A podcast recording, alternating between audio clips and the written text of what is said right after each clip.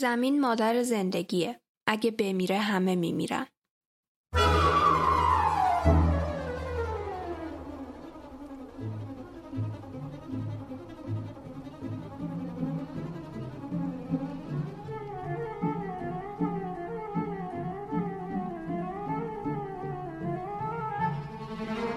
سلام، به پادکست دقایق خوش اومدین. دغدغه این قسمت ما گرمایش جهانی و تغییرات اقلیمیه. من تارا نجفی به همراهی دوستم آریان این پادکست رو میسازیم.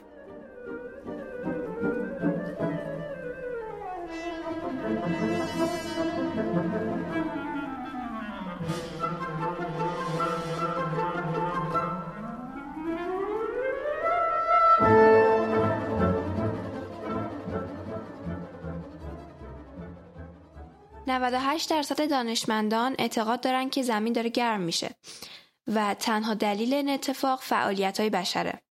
واقعیت اینه که آینده خیلی ترسناکتر از این حرف هست، ولی چون تأثیرش تقریبا نامحسوسه کسی جدیش نمیگیره.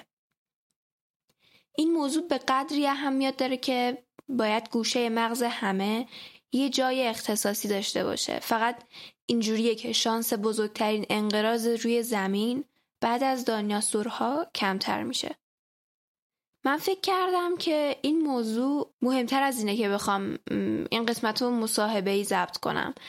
فکر کردم که به توجه و دقت بالاتری نیاز داره تا مخاطب کل داستان رو بتونه بگیره. منابع هم منابع موثقی هستن که توی کپشن میذارم. اینا منبع دو فیلم هستن به نام‌های Before the Flood و Cowspiracy The Sustainability Secret. پیش از سیل و توطئه گاوها راز پایداری. یکیشون که اطلاعات آنلاین داره، هر وقت که فکت های جدید کشف شد یا یه فکتی نقص شد که آپدیت میشه برید ببینید. حالا بیایید بریم آمریکا و داستانمون رو از اونجا شروع کنیم. وقتی آمریکا کشف شد، اروپایی‌ها به اونجا مهاجرت کردن.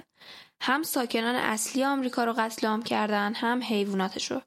کله گونه جانوری رو یهو می‌زدن نابود می‌کردن.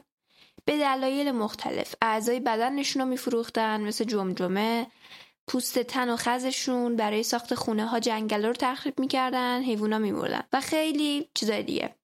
ما هم داریم همین کار میکنیم. فرق ما با اونا اینه که ما داریم سازمان یافته و به صورت بسیار بسیار گسترده تر و وسیع تری انجام میدیم این کارو. چجوری؟ به خیلی از شکل‌ها، مثل شکار، منقرض کردن یه گونه از طرف دولت به دلایلی، ماهیگیری در آبهای آزاد به طور کلی، آتش سوزی. ولی گرمایش جهانی دلیلیه که طیف وسیعی از دلایل دیگر رو شامل میشه. گفته میشه که سوختهای فسیلی مهمترین دلیل گرمایش جهانی هستن. این چیزی هم هست که ما توی راهنمایی خوندیم. من یادمه کاملا. توی تعلیمات اجتماعیمون بود.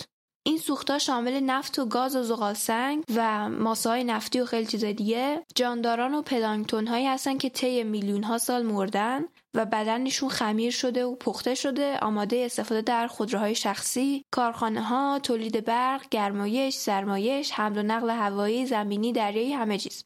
کشف طلای سیاه انقلابی بزرگ بود برای بشر.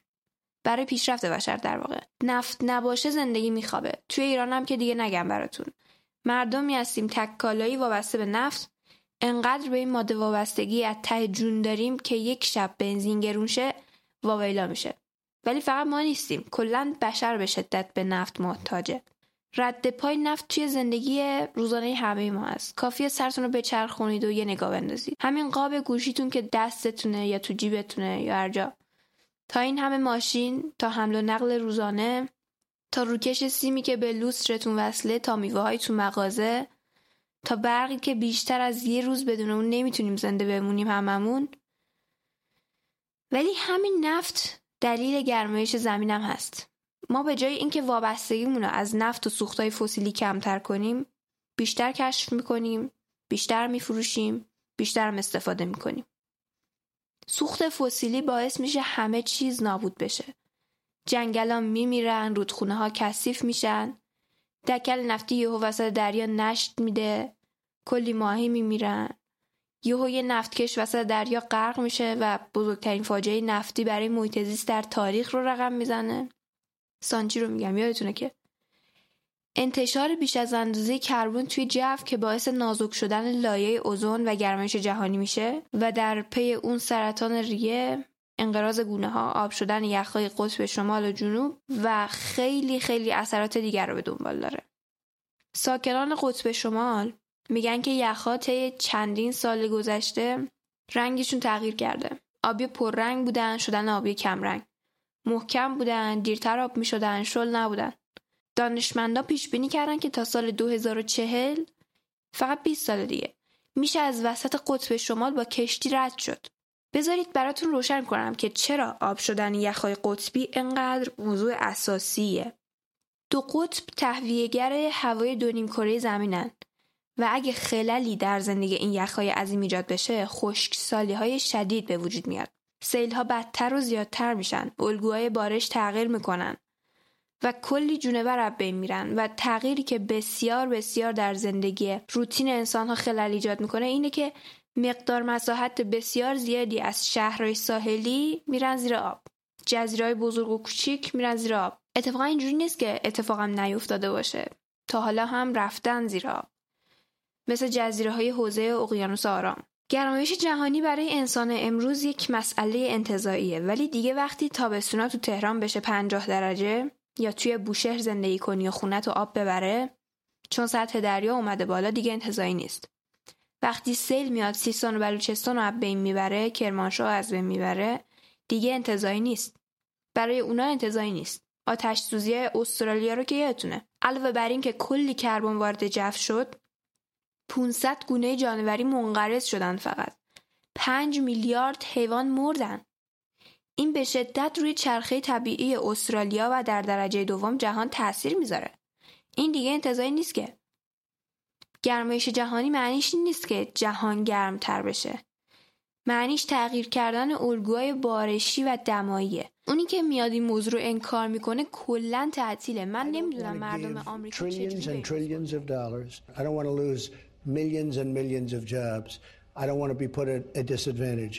I wish you could go to Greenland. Watch these huge chunks of ice just falling into the ocean, raising the sea levels. And you don't know whether or not that would have happened with or without man. You don't know. Well, your scientists at NOAA and NASA. We have scientists that disagree with that. You know, I was thinking, what if he said, no, I've seen the hurricane situations. I've changed my mind. There really is climate change. And I thought, wow, what an impact. What an impact that would make. I'm not denying climate change, but it could very well go back. You know, we're talking about over millions of years. They say that we had hurricanes that were far worse than what we just had with Michael. Who says that? They say. I mean, people say that in the Yeah, but what about the scientists who say it's worse than ever? You'd have to show me the scientists because they have a very big political agenda. I can't bring them in. Scientists also have a political agenda. تغییر الگوها به این معنیه که اروپا سردتر از الانش میشه و ایران و عربستان هم که قبلا گرم بودن گرمتر میشن و خشکسالی‌های وحشتناک اتفاق میفته تو مناطق. سوریه و دافر و سودان و هند و اوکلاهامای آمریکا و اینا هم همین وضعیت رو دارن. الان در وضعیتی هستیم که برای ایران در 50 سال آینده خشکسالی پایدار داریم. وقتی میگیم سطح آب دریاها 4 تا 6 متر بالاتر میاد و شهرها زیر آب میرن، یعنی خیلی کثیری آدم بیخانه داریم که اینا رو باید توی شهرهای دیگه جا بدیم. اکثر شهرها یه برنامه‌ریزی جمعیتی دارن، پاسخگوی این نیستن که طی مدت زمان کوتاهی به یه عالمه آدم اسکان بدن و علاوه بر این مشکل جمعیتی، بالا اومدن سطح آب دریاها و اقیانوس‌ها به این مشکل دیگه هم دامن میزنه. اونم کم آبیه. آب شیرین کمتر از اینی که هست میشه و خشکسالی به وجود میاد. وقتی از خشکسالی هم حرف میزنیم، داریم از جنگ غذا حرف میزنیم. امنیت غذایی یکی از مهمترین حوزه‌های امنیتی هر کشوریه. فکر کنید هر چی بکارید رشد نکنه، خشک بشه. از اونورم سطح آب اومده بالا، آب مناسب ندارید که خرج زمینتون بکنید. وقتی خشکسالی باشه اوضاع ناشناخته‌ای برای ما پیش میاد که مثلا شهری به شهری یورش میبره برای تصاحب غذا، یا حتی کشوری به کشوری از سر گرسنگی و نداشتن امنیت غذایی حمله بکنه. مسئله اینجاست که این امنیت غذایی برای مردم برای اکثر مردم به نحوی عادیه که هیچ کس نمیتونه باور کنه سر شکم یا سر آب جنگ بشه، در صورتی که اینا اصلا از ما دور نیستن، مخصوصا توی حوزه‌های خشکی مثل خاورمیانه. و اگه همینجوری بخوایم پیش بریم باید خودمون رو آماده کنیم برای این وضعیت‌ها. کما اینکه همین الانش هم شما تو هر کشوری بخوای اقدامی علیه صنعت غلات و کشاورزی و دامداری و کالاهای استراتژیکی مثل اینا انجام بدی، تهدید علیه امنیت ملی کردی و همیان دنبالت. خب با این آینده تاریک، پس چرا سیاستمدارا دست روی دست گذاشتن و گرمایش جهانی رو نادیده میگیرن؟ چون انسان نمیتونه در اون حد بلند مدت فکر کنه و فقط به فکر سود امروزشه به خاطر یک مشت دلار. وقتی دکتر مایکل ایمان، دانشمند آلمانی، خواست افشاگری کنه، همه بهش حمله کردن. روزنامه، مجله، بهش گفتن کلاهبردار. یکی از اعضای کنگره مسخرش کرد، تهدید به مرگ شد. خانواده‌اش تهدید شدن. در حدی که FBI مجبور شد بیفته دنبال پرونده تهدیداش. ببینید چی میگن اینا. اعضای کنگره همشون شرکت‌های نفتی داشتن یا به نحوی سود می‌بردن از نفت. مشکل اینجاست که ما برای نیم قرن این مسئله رو میدونیم. این موضوعی نیست که طی 10-20 سال اخیر مطرح شده باشه. اگه سیاستمدارا همون موقع دست به کار میشدن، الان این همه مشکل نداشتیم. قراره که طی 100 سال دمای میانگین فعلی زمین 4 درجه افزایش پیدا کنه. کل دم و دستگاه زمین 4.5 میلیون ساله که به وجود اومده. ما در طی 4 میلیون سالش تا حالا 4 درجه افزایش دما نداشتیم. پس واقعا نمیدونیم وقتی از 4 درجه صحبت میکنیم داریم از چه چیزی صحبت میکنیم. فکتایی هم که میگیم فقط پیشبینی هستن. معلوم نیست چقدر بدتر باشه وضعیت. در طول 12,000 سال گذشته تغییرات دمایی متناوباً بین -1 و مثبت 1 درجه سلسیوس تغییر میکردن که اقلیمی رو ساختن که ما الان داریم. در این حال داریم به افزایش 1 درجه دما میرسیم، ولی پیشبینی‌ها خیلی کنتر از چیزی بوده که انتظارشو داشتیم. 85 صدم سلسیوس، یعنی تقریباً همون 1 واحد خطا داشتیم. دقت حدسمون اصلا خوب نیست. توجه داشته باشید که عدد 1 در میانگین دمای کل جهان خیلی عدد گنده دیگه. حالا اگه گرمتر بشه چه اتفاقی میفته؟ صخره‌های مرجانی دنیا قبل از 2 درجه افزایش دمای شروع به نابود شدن میکنن، یعنی جایی که ما الان قرار داریم. اقیانوس‌ها 1/3 کربن دی اکسید تولیدی رو تو جو جذب میکنن و حدس بزنین چی شده؟ بله، ما داریم خیلی بیشتر از گنجایششون بهشون کربن میخورونیم. صخره‌های مرجانی هم که میدونیم که اگه سطح کربن دی اکسید آب بالا بره یا در معرض موجای آب گرم قرار بگیرن میمیرن. تا الان 85% تو دنیا از بین رفتن. این صخره‌ها بسیار بسیار مهمن. حالا اینجا مجال پرداختن بهشون نیست، ولی همینقدر بدونی که سپر ساحل برای موج‌های تند و پر انرژی ان و زیستگاه بسیاری از موجودات آبزی هم هستن. اگه دما 3 و 4 درجه سلسیوس افزایش پیدا کنه، موج‌های گرمایی رو خواهیم داشت که بیشتر نواحی جهان رو غیر قابل سکونت می‌کنن و کشاورزی کاملا در نواحی استوایی نابود میشه. دیگه به اندازه کافی غذا نیست و داستان‌های مربوط به خودش. موضوع اینه که ما همین الانشم 8-9 میلیارد نفریم و روزانه 1 میلیارد نفر گرسنه داریم. حالا بخواد کشاورزی هم نابود بشه اونجاها دیگه ما چیکار کنیم؟ البته دو روز غذا هم زیاد داریم، ولی دلیل اصلیش نیست. حالا میگم دانشمندا از چیزی که میترسن اینه که زمین به نقطه‌ای برسه که شروع به خودگرمگری کنه. یخها بیشتر آب میشن اون موقع و متانی که زیر سطوح یخزده گیر کرده آزاد میشه. حالا زمین گرمتر هم میشه. سوال اینه که آیا در وخیم‌ترین شرایطی که توصیف کردیم که با همین فرمون دیر و زود سراغ زمین میاد، اصلا حیاتی روی کره زمین باقی میمونه؟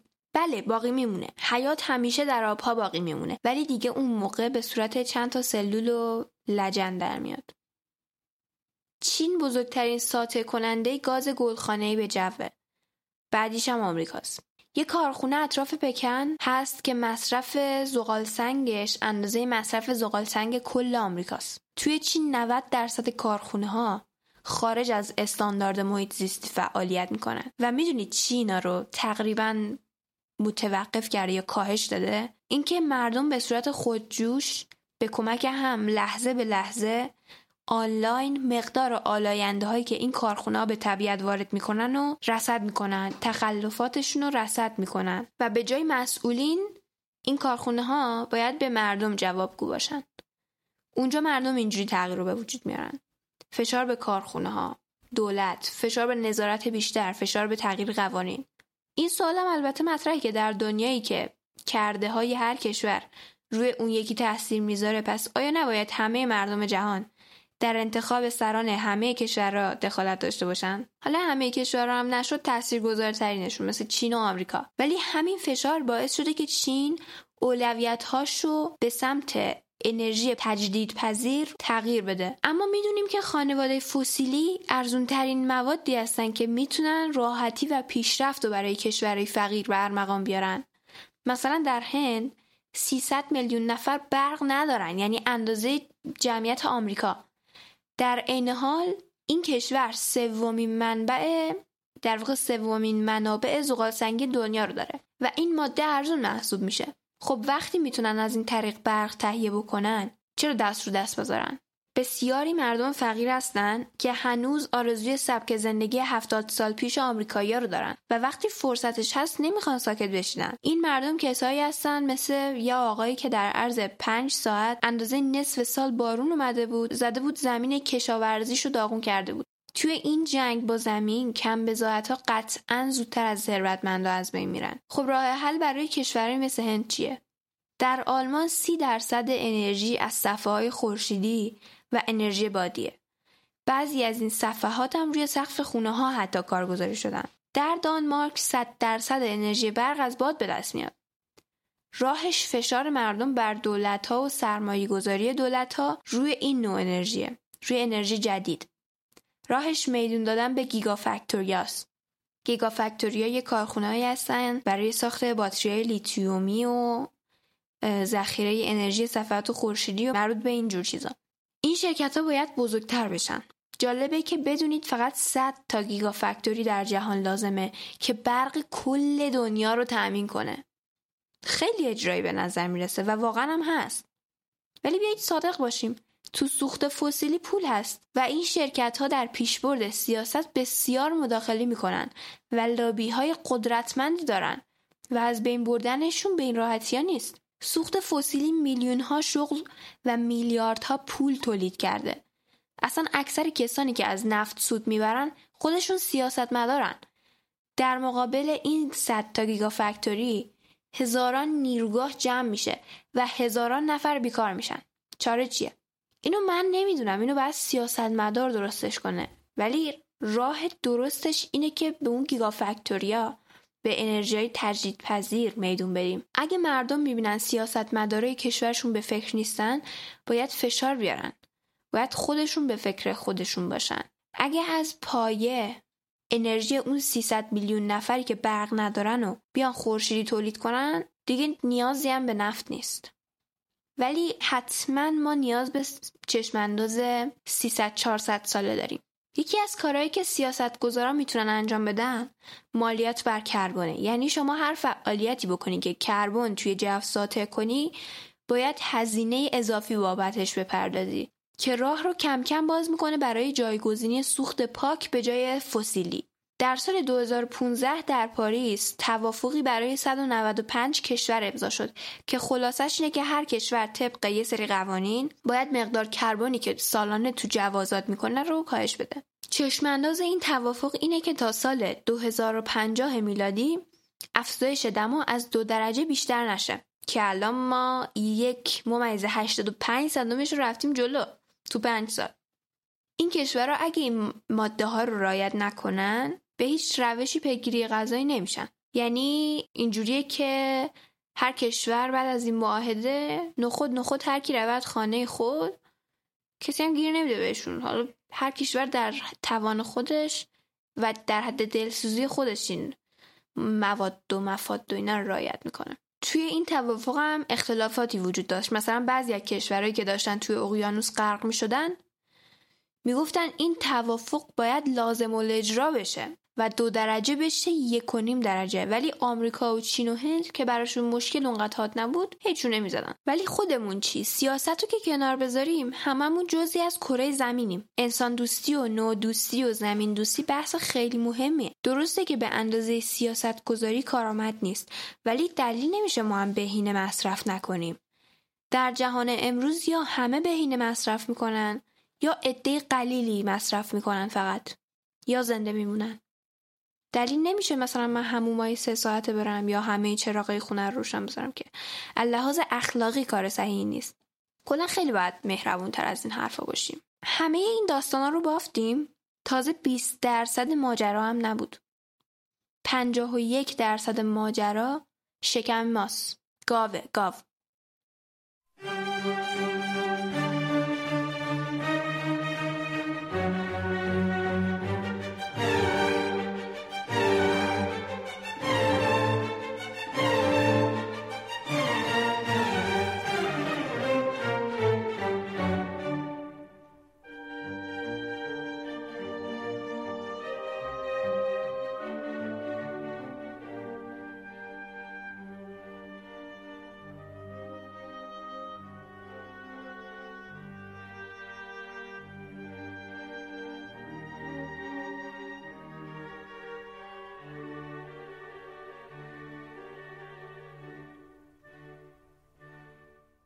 کربن دی اکسید حاصل از سوخت‌های فسیلی تنها 13% از گازهای گلخانه‌ایه.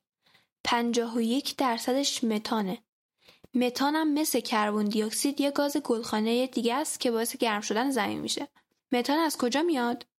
تقریباً همه متان آزاد شده توی جو از باد شکم و معده گاوها و بخارات فضولاتشون و هرچی تو سیستم گوارشیشون میگذره تشکیل شده. گاوم یعنی منظورمون همه این اشخار کنندگانه، گوسفند هم هست، نه مثلا فقط این حیوان. ولی حالا چرا متان انقدر مهمه؟ چون تأثیر هر مولکول متان بر جو برابر با 32 تا مولکول کربونه، کربن دی اکسید در واقع. یعنی علاوه بر این که مقدارش 4 برابر کربن دی اکسیده، تأثیرش هم 32 برابر این ماده است. در سال 2009 گلوبال بانک جهانی یه آماری داد، اعلام کرد که 18% گازهای گلخانه‌ای از دامداری حاصل میشه. ولی سازمان ملل چند سال بعدش اومد گفت نه اینطور نیست.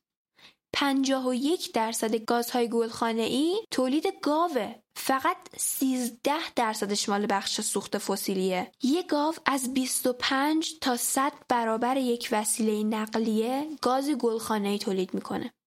اصلا جدای از گاز و متان و فلان، صنعت دامداری کلا در همه جوانب هزینه بره. مثلا من آمریکا رو مثال میزنم. آبی که صنعت دامداری استفاده میکنه بسیار بسیار زیاده. برای مقایسه آبی که برای استخراج گاز طبیعی استفاده میشه 375 میلیارد لیتره، برای صنعت دامداری 130,000 میلیارد یا همون 130 تریلیون لیتره. دامداری در جهان 1/3 آب شیرین رو میمکه و 45% مساحت خشکی زمین رو اشغال کرده و مسئول 91% تخریب جنگل‌های آمازونه. دلیل اصلی انقراض گونه‌های جانوری و مناطق مرده اقیانوساست. مناطق مرده اقیانوس‌ها جایی هستن که به دلیل افت اکسیژن مردن. دلیل اصلی گرمایش جهانی هم که هست. یک گاو 568 میلیارد لیتر متان تولید میکنه هر روز. رقم سرسام‌آوری ها بسیار سرسام‌آور، 130 برابر انسانه و هیچ گونه پردازش فاضلابی هم روش صورت نمیگیره. کود میشه. یه همبرگر برای تولید به 2500 لیتر آب نیاز داره. اگه سعی دارید با دوش گرفتن در مصرف آب صرفه جویی کنید، باید بگم که این مقدار آب برابر با 2 ماه دوش گرفتن کامله، یا 200 ساعت کار کردن یه لامپ 60 واتی، یا 24 ساعت کار کردن یک کولر گازی، یا 48 ساعت دور زدن با ماشین پروس. تولید 1 کیلو گوشت به 15,000 لیتر آب نیاز داره. 1 کیلو تخم مرغ 1800 لیتر، 1 کیلو پنیر 3400 تا، 1 کیلو سیب زمینی 200 تا، 1 کیلو خیار 200 تا، 1 کیلو سیب 60 لیتر، هندوونه که انقدر میگن آب بره 1 کیلوش 500 لیتره، 1 کیلو گندم 1300 لیتره، یه جفت کفش چرم 8000 لیتر، یک عدد خودرو 800,000 لیتر آب میبره. با مقایسه این اعداد میتونیم بفهمیم که چقدر تولید فقط 1 کیلوگرم گوشت انرژی که حالا فقط آبشو ما گفتیم فعلا چقدر آب میبره. جنگلای بارانی مگر ریه‌های زمین نیستن؟ گفتیم که گاوها دلیل 91% تخریب جنگل‌های بارانی هستند و در ایران دلیل انقراض یوزپلنگ ایرانی، البته یکی از دلایلش. به این صورت که دامدارای محلی که در مناطقی زندگی میکنن که یوزی چیزی امکان داره به گلشون بزنه، خب خشکسالی منابع آب و غذا توی مناطقی که مرتع هست و دامدارا داماشون رو میبرن به چرند بیشتره، یوزپلنگ میاد اونجا و امکان زدن به گله دامدارا داره. دامدارا هم سگاشون رو برمیدارن میرن شکار پلنگ و یوزپلنگ و اینا. حالا برگردیم به بحث جنگل‌های بارانی. به این صورت که در هر ثانیه 4,000 متر مربع جنگل بارانی دارد دست میره، یعنی اندازه یه زمین فوتبال. در 10 سال آینده ممکنه جنگل‌های بارانی به کلی محو بشن از روی زمین. حالا فکر کنید ریه‌های زمین رو بگیری، از اون ورم هی دود و متان بفرستی تو حلقش. دیر و زود داره، سوخت و سوز نداره.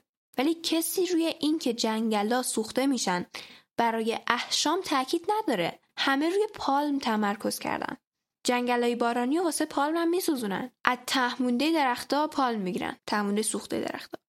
پالم هم کالاییه که توی همه چیز هست. از لوازم آرایش گرفته تا کنسرو، روغنای خوراکی، توی خیلی چیزا هست. تو زندگی روزانه ما. ولی در صورتی که پالم عامل نابودی 10 میلیون هکتار از این جنگل هاست و 56 میلیون هکتارش متعلق به دامداریه، متعلق در واقع به غذای دامه. جنگل‌های بارانی میشن مرتع یا مزرعه و توش سویا و غذای دامو طیور میکنن.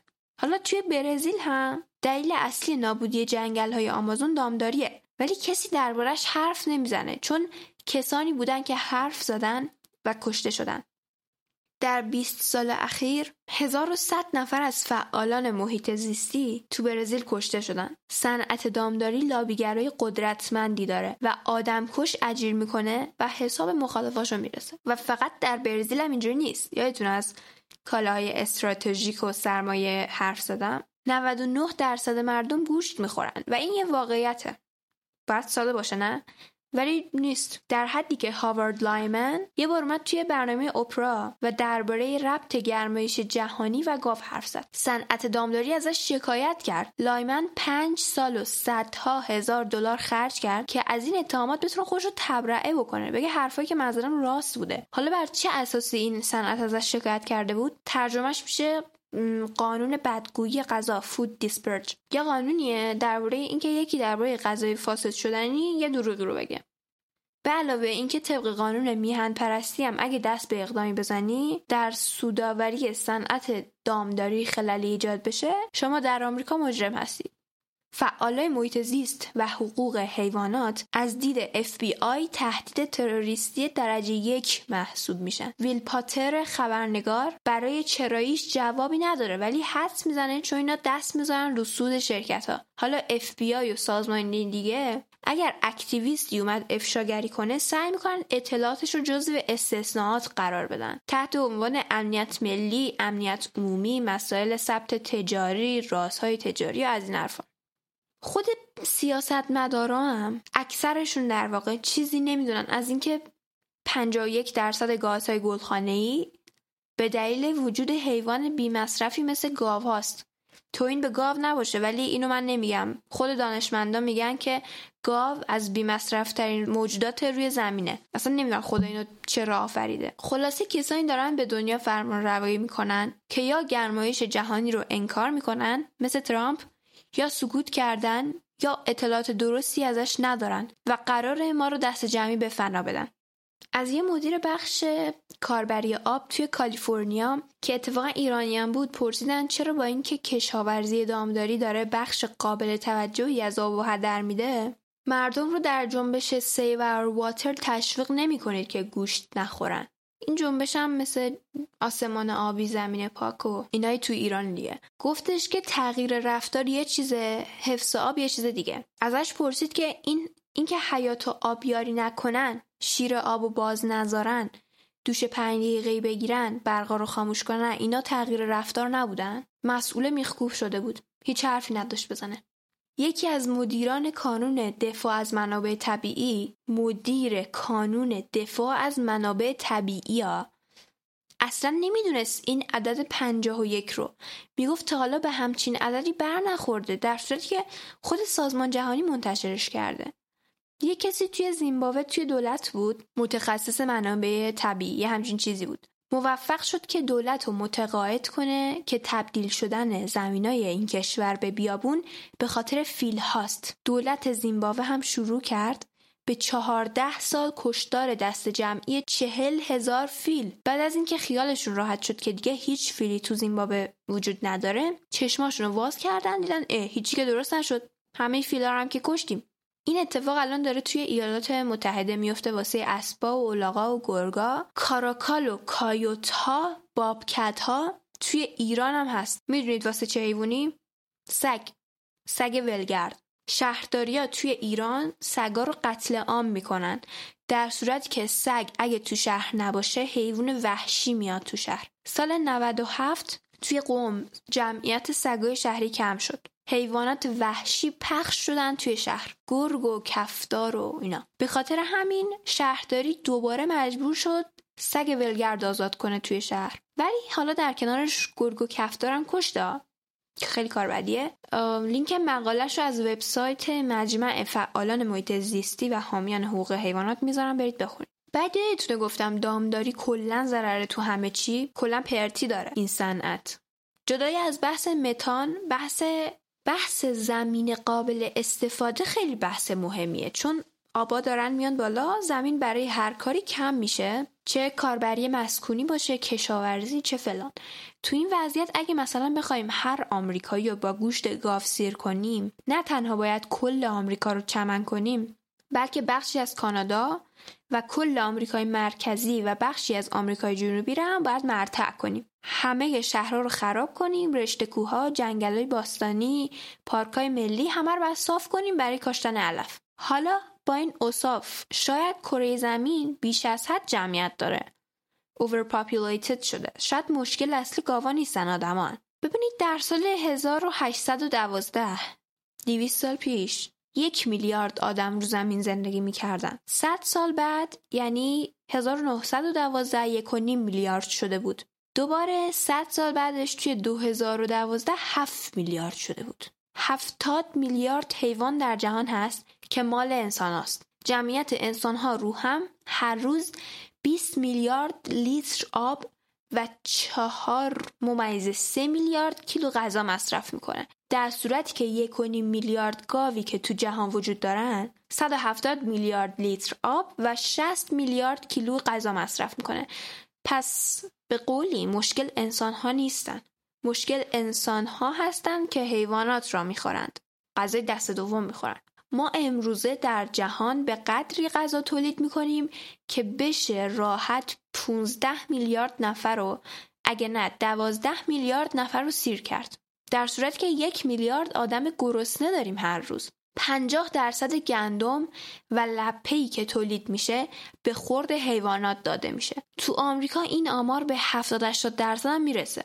در مورد سویا و بعضی محصولات هم 90% میشه. 82% بچه‌هایی که گرسنگی میکشن در کشورهایی هستن که محصولات کشاورزیشون به دامها خورونده میشه تا سر بریده بشن و به کشورهای توسعه یافته صادر بشن. شما میتونید در هر جایی از دنیا میزان پروتئینی از منابع گیاهی بگیرید که 15 برابر پروتئین تولیدی از منابع گوشتیه. هر جایی از دنیا یعنی هر زمینی، چه حاصلخیز چه تحلیل رفته.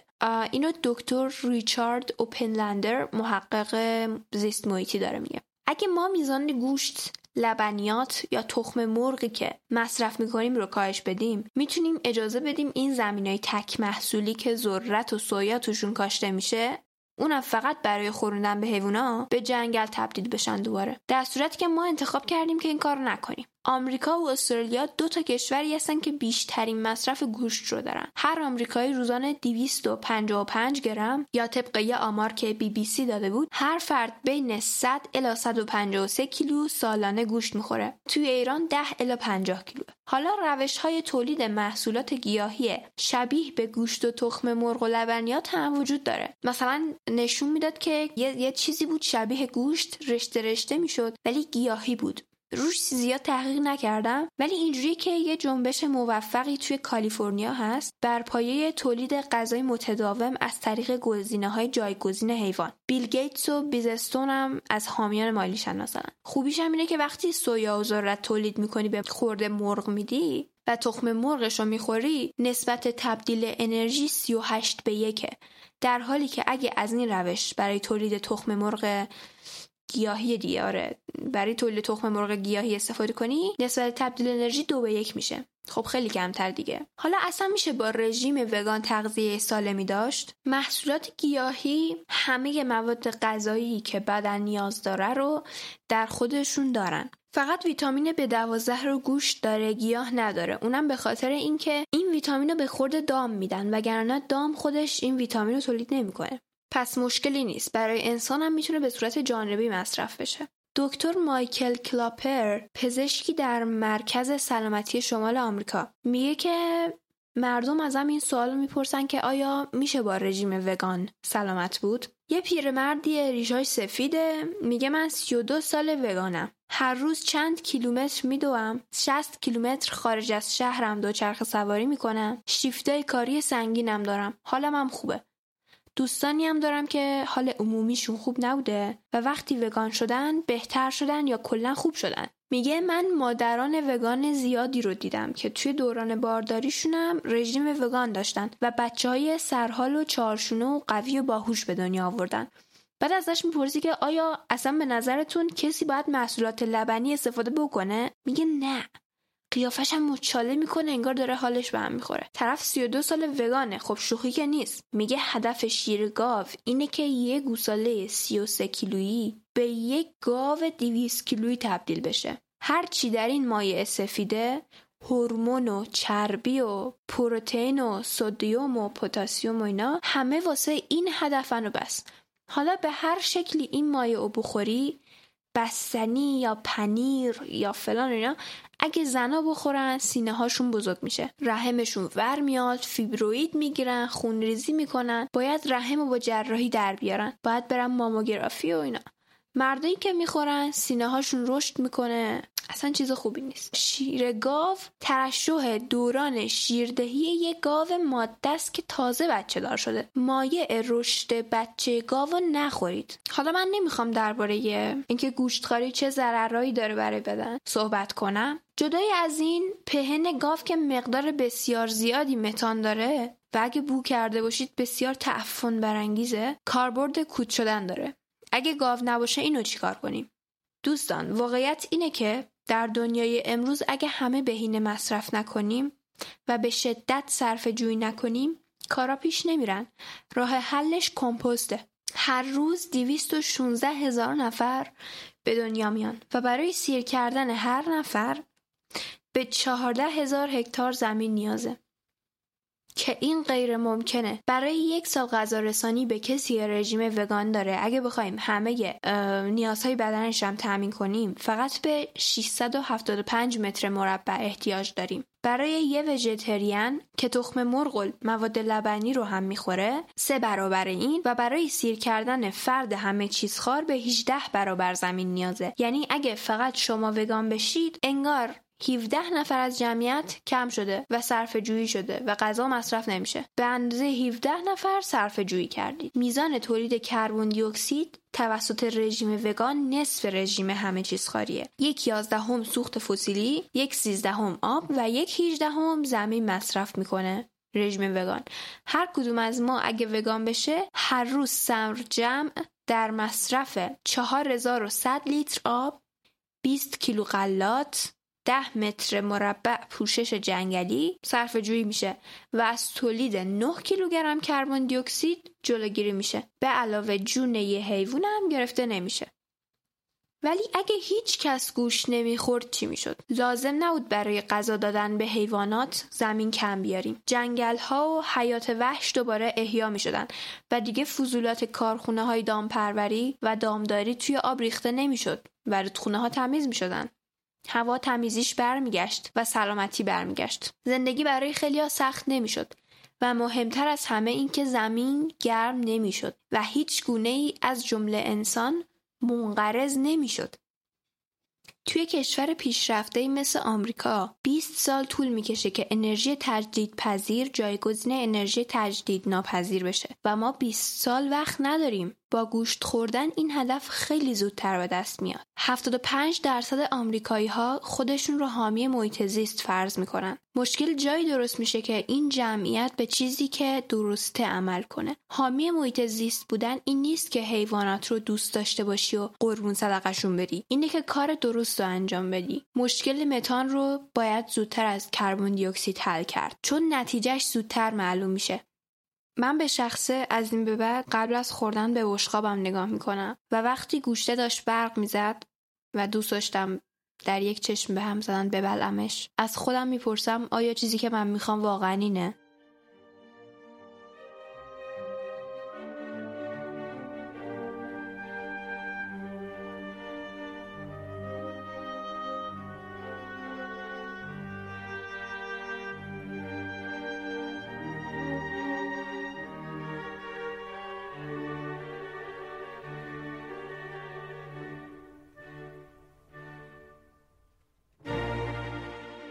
جالبه چون من قبل از این فکر میکردم که تکنولوژی طبیعت رو خراب کرده و از تکنولوژی متنفر بودم، ولی فهمیدم که اینجور نبوده. حالا یه چیز دیگه که هست این که ما برای پیج اینستا و توییتر و فضاهای مجازی فعال فعلی و بعدی نیاز به یه ترجیحاً گرافیستی، لا گرافیست حرفه‌ای هم نه ولی کسی که بتونه کار تولید محتوا انجام بده و دستی هم در گرافیک داشته باشه نیاز فوری داریم. اگه علاقه به همکاری دارید حتما با ایمیل پیغام برسونید که با هم صحبت کنیم.